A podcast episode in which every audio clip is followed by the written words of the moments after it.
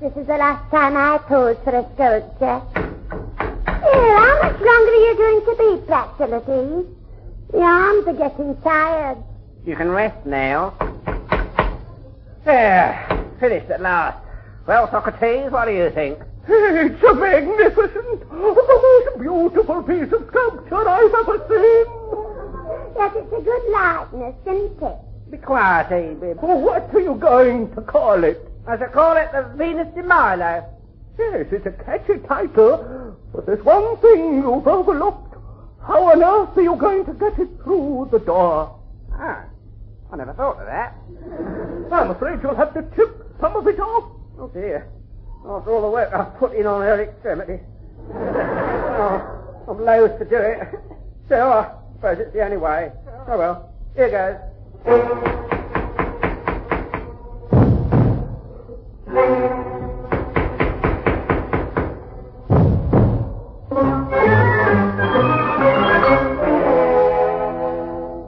That was an excerpt from A Farewell to Arms.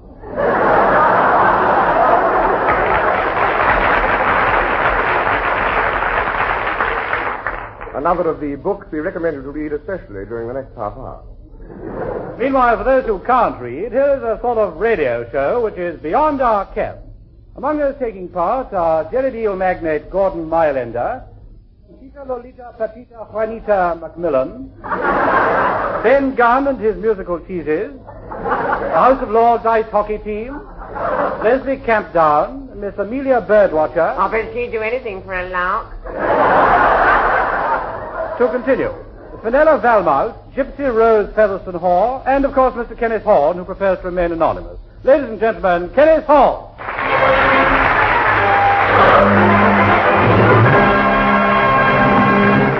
Good evening. Welcome to Beyond Our Ken, the only show that dares to bring you Beyond Our Ken. Matter of fact, we received a telegram the other day from the head of Variety, which read, Uh, heard your show. Stop. which we all appreciated very much. However, let me, as usual, tell you what I did last week. On Monday, I went to the fun fair at Battersea, spent all my time on the rifle range. I shot two glass ashtrays, a plaster Alsatian, and a cuddly teddy bear, for which I won six clay pipes. Tuesday, uh, Tuesday I didn't have much on, so I got into the bath. It Wasn't a complete waste of time, because I managed to catch up on some of my correspondence with my new pen that writes underwater. Matter of fact, I had a reply to one of my letters this morning, which said, Dear Sir, in reply to your foggy mess of the 15th, I note that you have now gone into liquidation. Wednesday, I decided to get rid of a few items of furniture, and the second-hand dealer turned out to be a rather attractive young lady. Well, we didn't get very far, unfortunately, because, as she said, I'm sorry, Mr. Horne, but I'm afraid I can't allow anything on the couch.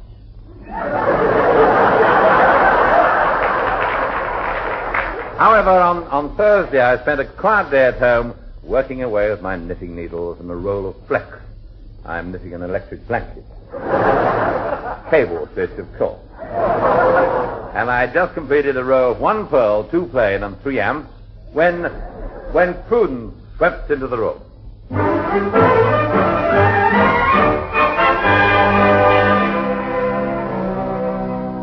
Prudence, sweep it out again.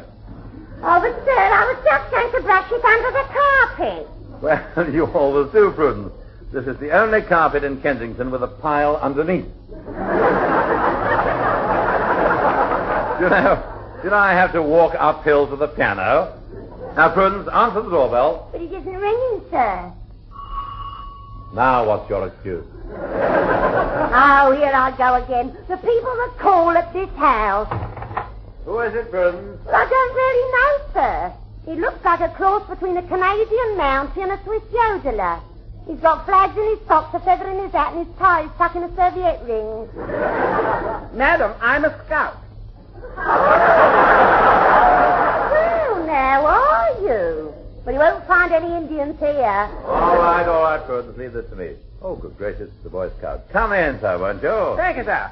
All right, chaps, take the trick cart to HQ. I'll walk back. I say, uh, don't you blokes usually carry a pole around? Yes, but you know what it is these days? You can't get the staff.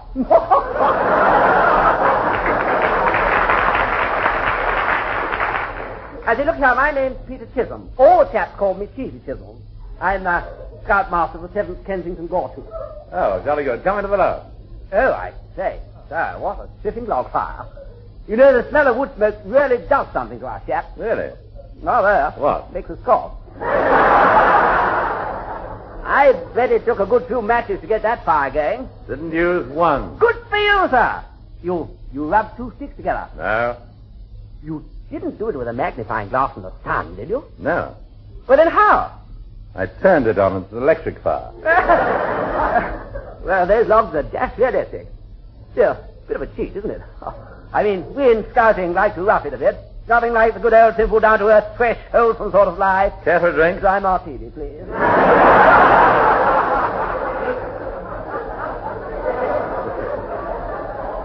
now, sir, the point is, we'd like you to join our mob. Me, a scout? Yes. We think you'd be a great asset to us.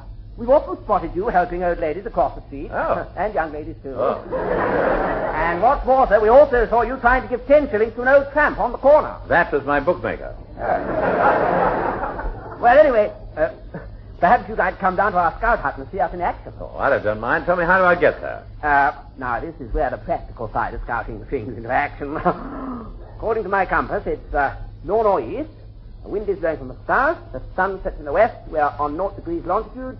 So, allowing for a slight margin of error and taking into consideration the distance factor, I'd say that... Yes, I've got it. Well, where is it? Next orbit one.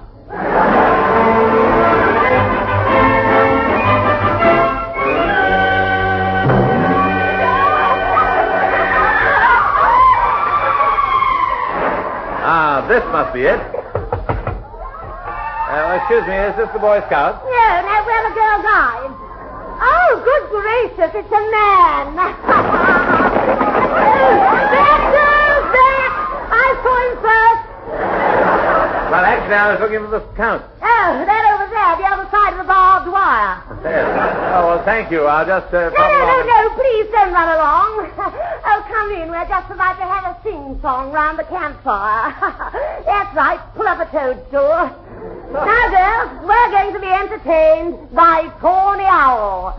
Tawny Owl, to-wit-a-woo, to-wit-a-woo. Oh, I'd recognize that. To it, to it, to anywhere. Good heavens, it's Pat Lancaster.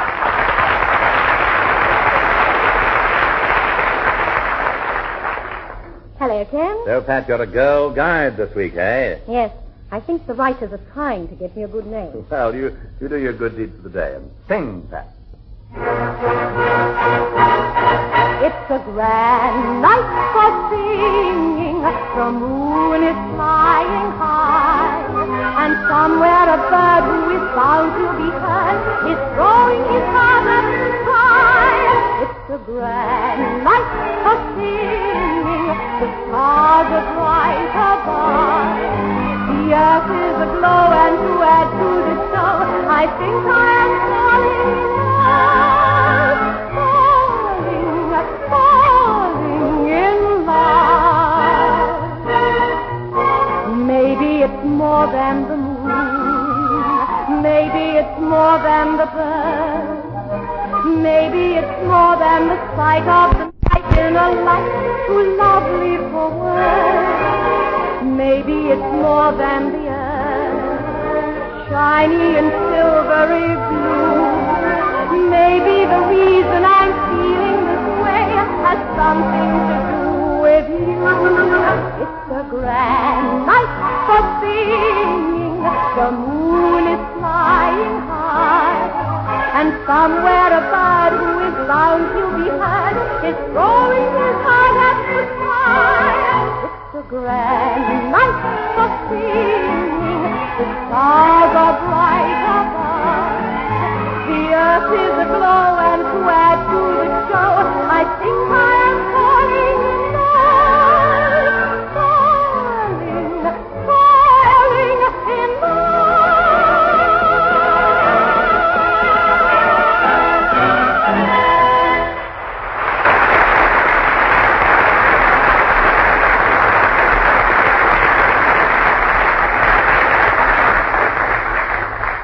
Jolly nice, Pat, and, and thank you, Guide Captain. Not at all. Oh, do come and see us again. Yes, yes. Well, goodbye. Two hits the woo! Now then, the scout hut must be this one. Oh, there's someone peering through the window at me. Hey, Ginger, look, it's a full moon. I've never seen it this close before. Here, Ginge, has the man in the moon got a carnation in his buttonhole? What's going on, Gibbler? I say, it's Mr. Horne. Quick, let him in, someone. Ah, there you are, Chisholm. Jolly decent of you to look in on us. I say, chap, this is Kenneth Horne. Yeah, I say, you really Kenneth Horne. Yes. Kenneth Horne is on the radio every week. Yes, that's right. And that's over yonder our Ken. Yes. Right. Get him, chap.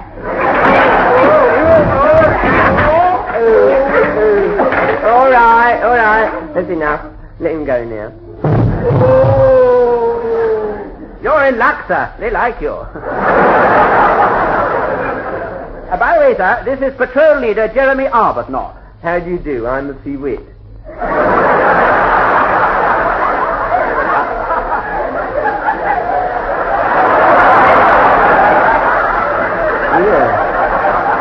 I would you like a glass of wine? A glass of wine? Yes, we make it ourselves. It's Chateau Neuf du Tuit. All right, yes, I'll try some. Good.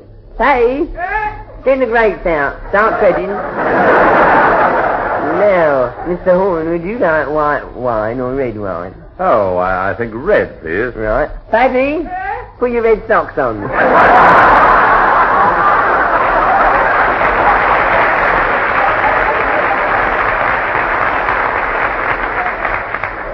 Well, Mr. Horne, are you learning about our little troop? I certainly am. Look, um, this uh, fellow Arbuthnot, he seems rather advanced. Oh, yes, well, he hasn't been with us for very long. He's typical of so many of the modern generation, you know, grown up with a chip on his shoulder. Oh, I thought that was his head. Uh, actually, there's rather an interesting story about Arbuthnot. You see, only a short time ago, he was a somewhat flashily dressed youth with long, greasy hair rubbing the pile off his velvet collar. Mm-hmm. He was ringleader of all the Kensington Gaul layabouts. Uh, they used to meet in that Welsh coffee bar, the, the Two Eye Stedfords. Well, you can just picture it all.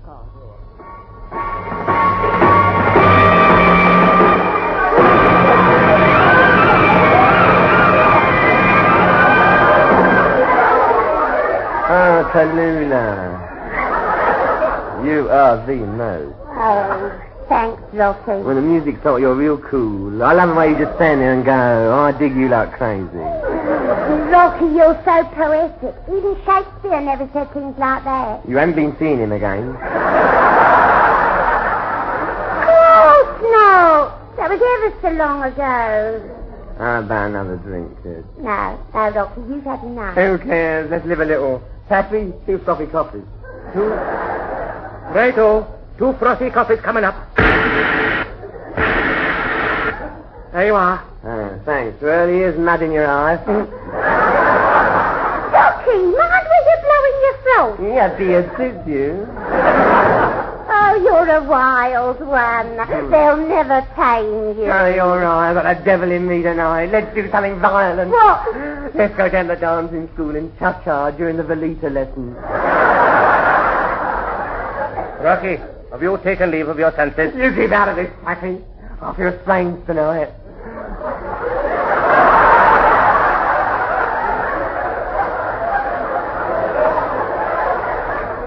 I'm not surprised you're feeling strange. In the last hour you've had 34 cups of coffee, 15 lemon teas, three cheese rolls, five tubs of ice cream, and a lobster mayonnaise. Leave him alone. He's all mixed up inside.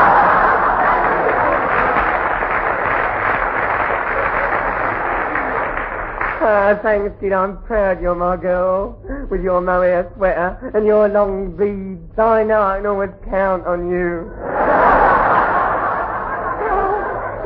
Lottie, you're not so bad yourself. Oh. How handsome you are in your fluorescent jeans. Your suede carretas And your black leather jacket with Alma Cogan stenciled on the back. Yeah, and I think my dad wants me to join the scouts. They won't get me into that daft uniform. Oh, Tallulah, why can't I be a, a great rock and roll singer? But you could be. It's no use! Oh, I tried, he's turning me down. It's all 'cause I can't snap my fingers.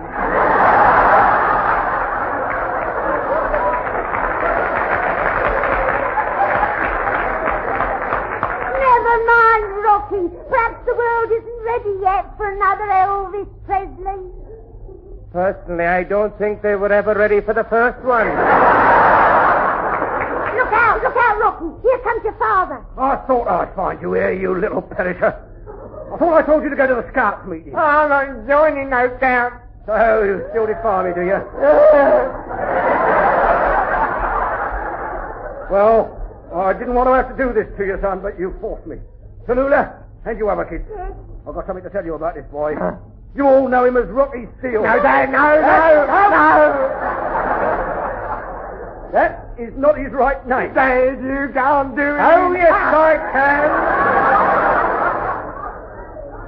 Now listen, everyone. His real name is Jeremy Arbuthnot. Oh, naughty dog, naughty dog. Hey, where's the medical, Jeremy? Oh, Dad, how could you? Oh, you've disgraced me in front of my mates. I'll never be able to hold up my head again. Well, goodbye, Tallulah. Don't you speak to me. Oh, it was fun well enough. Goodbye, all. Come along, son. The scouts is waiting.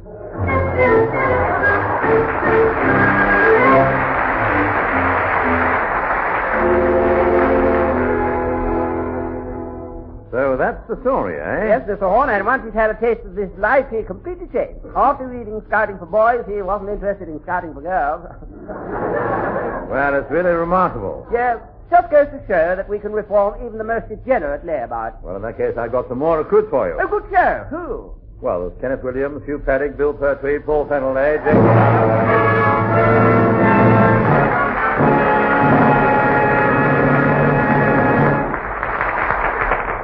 And from scouts, we turn to another group who've been out scouting the songs.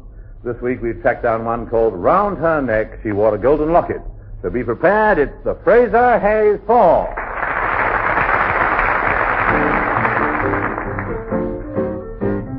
Round her neck she wore a golden locket.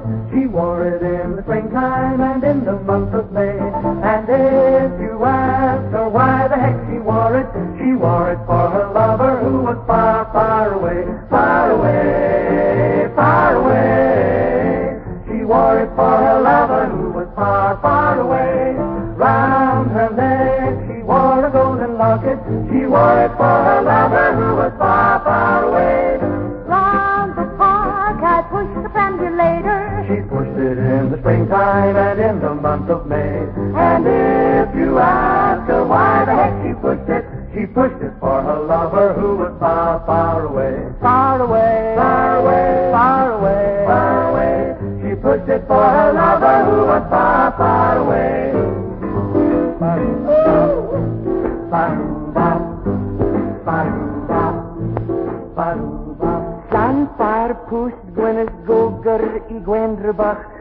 Slan Cecilio. Go, go, go!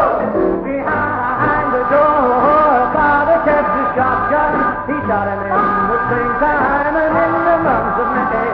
Now on his grave, she placed a wreath of roses. She placed it for her lover who was far, far away.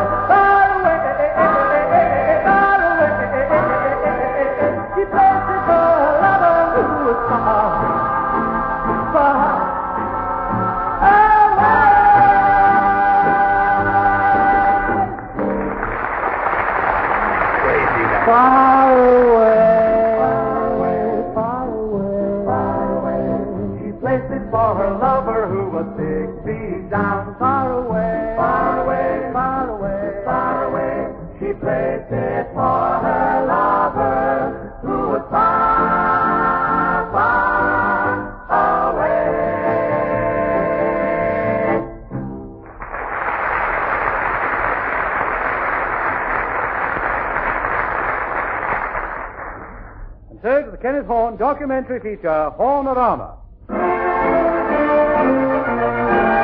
Yes, once again, Kenneth Horne and his team of investigators bring you a factual report on topics of immediate interest. And tonight we present the close-up on show business. Are there no people like the people in the theater? Or are there just no people in the theater? Well, first let's get one or two opinions from people in show business. You, sir. Now, now what do you do? Uh, yes, well, I perform one of the most difficult feats in show business. Uh, first, I lock myself inside a glass case, and uh, my assistant fills the case with gas. Uh, then I strike two matches. Yes. What's so difficult about that? Striking the second match.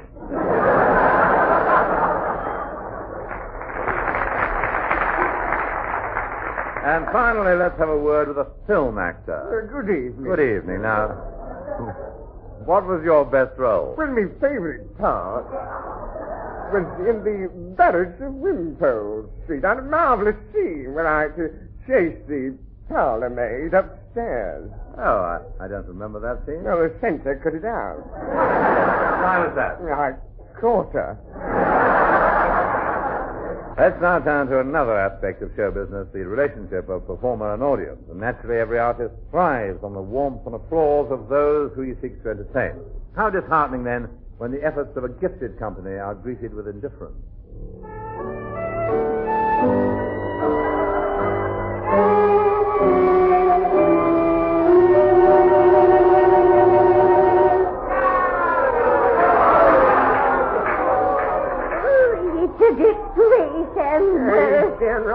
Justin, I've never seen such terrible display in all my life. Here, Ambrose, throw some of these. Oh, rotten tomatoes. What a good idea. Here, take that.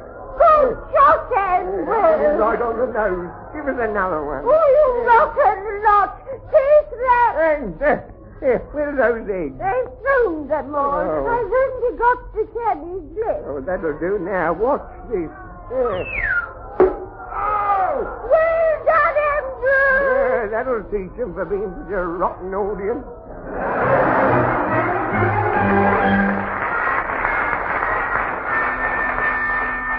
From the serious theatre, we now consider the variety stage, and of the many different kinds of variety acts, one that always fascinates us is the magician.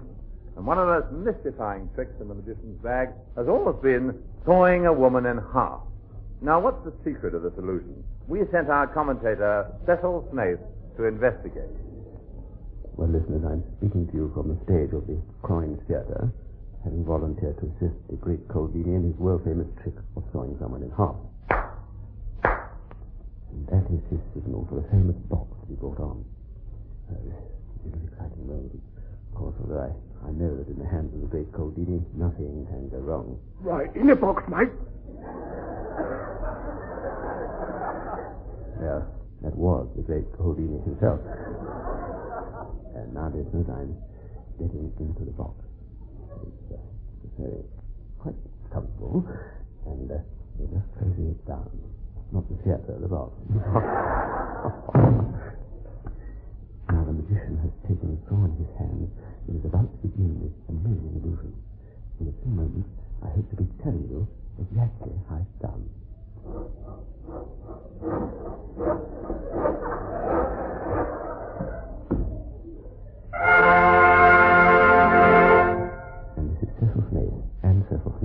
Good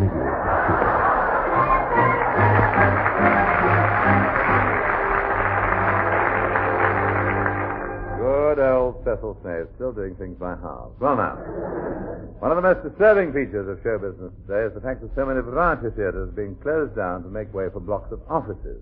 We wonder, however, whether the spirit of the theatre still lingers on in these premises. Take, for instance, the case of Hodgkinson and Butler Limited, whose new office was once the old Empire Theatre. Let's join them at one of their shareholders' meetings.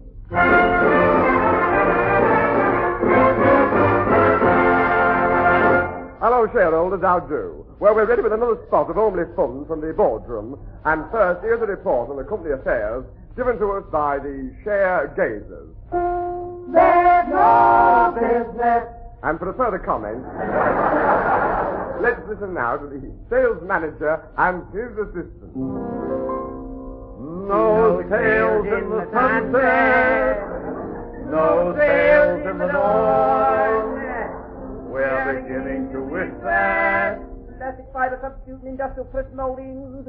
had never been born. And now the moment you've been waiting for. Direct from his unsuccessful tour of the bank. Our chairman, Sir Henry Toby Jug Hodgkinson.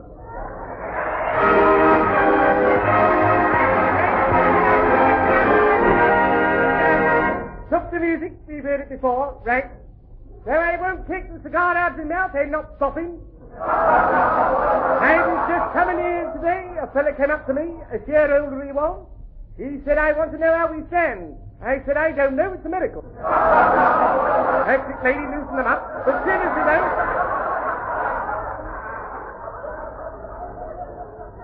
But seriously, though, boys and girls, I'm going to ask you out all join me in singing the comedy song. All together now. Oh, we ain't got a barrel of money.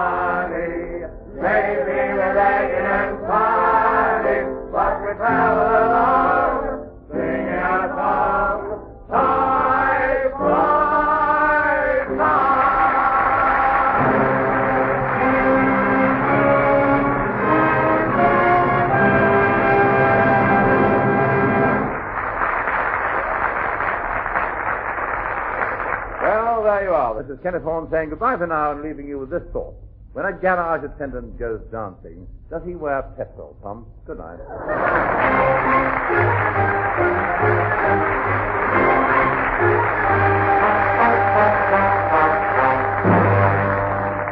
You have either been listening to or have just missed Beyond Our Ken, a sort of recorded radio show which gave employment to Kenneth Horne and also to Kenneth Williams, Hugh Paddick, Betty Marsden, Bill Pertwee, Patricia Lancaster, the Fraser Hayes Four, and the BBC Variety Orchestra conducted by Paul Fenoulhet. The script, believe it or not, was written, and letters of complaint should be sent to Eric Merriman and Barry Took. However, the onus must inevitably fall on our producer, Jacques Brown.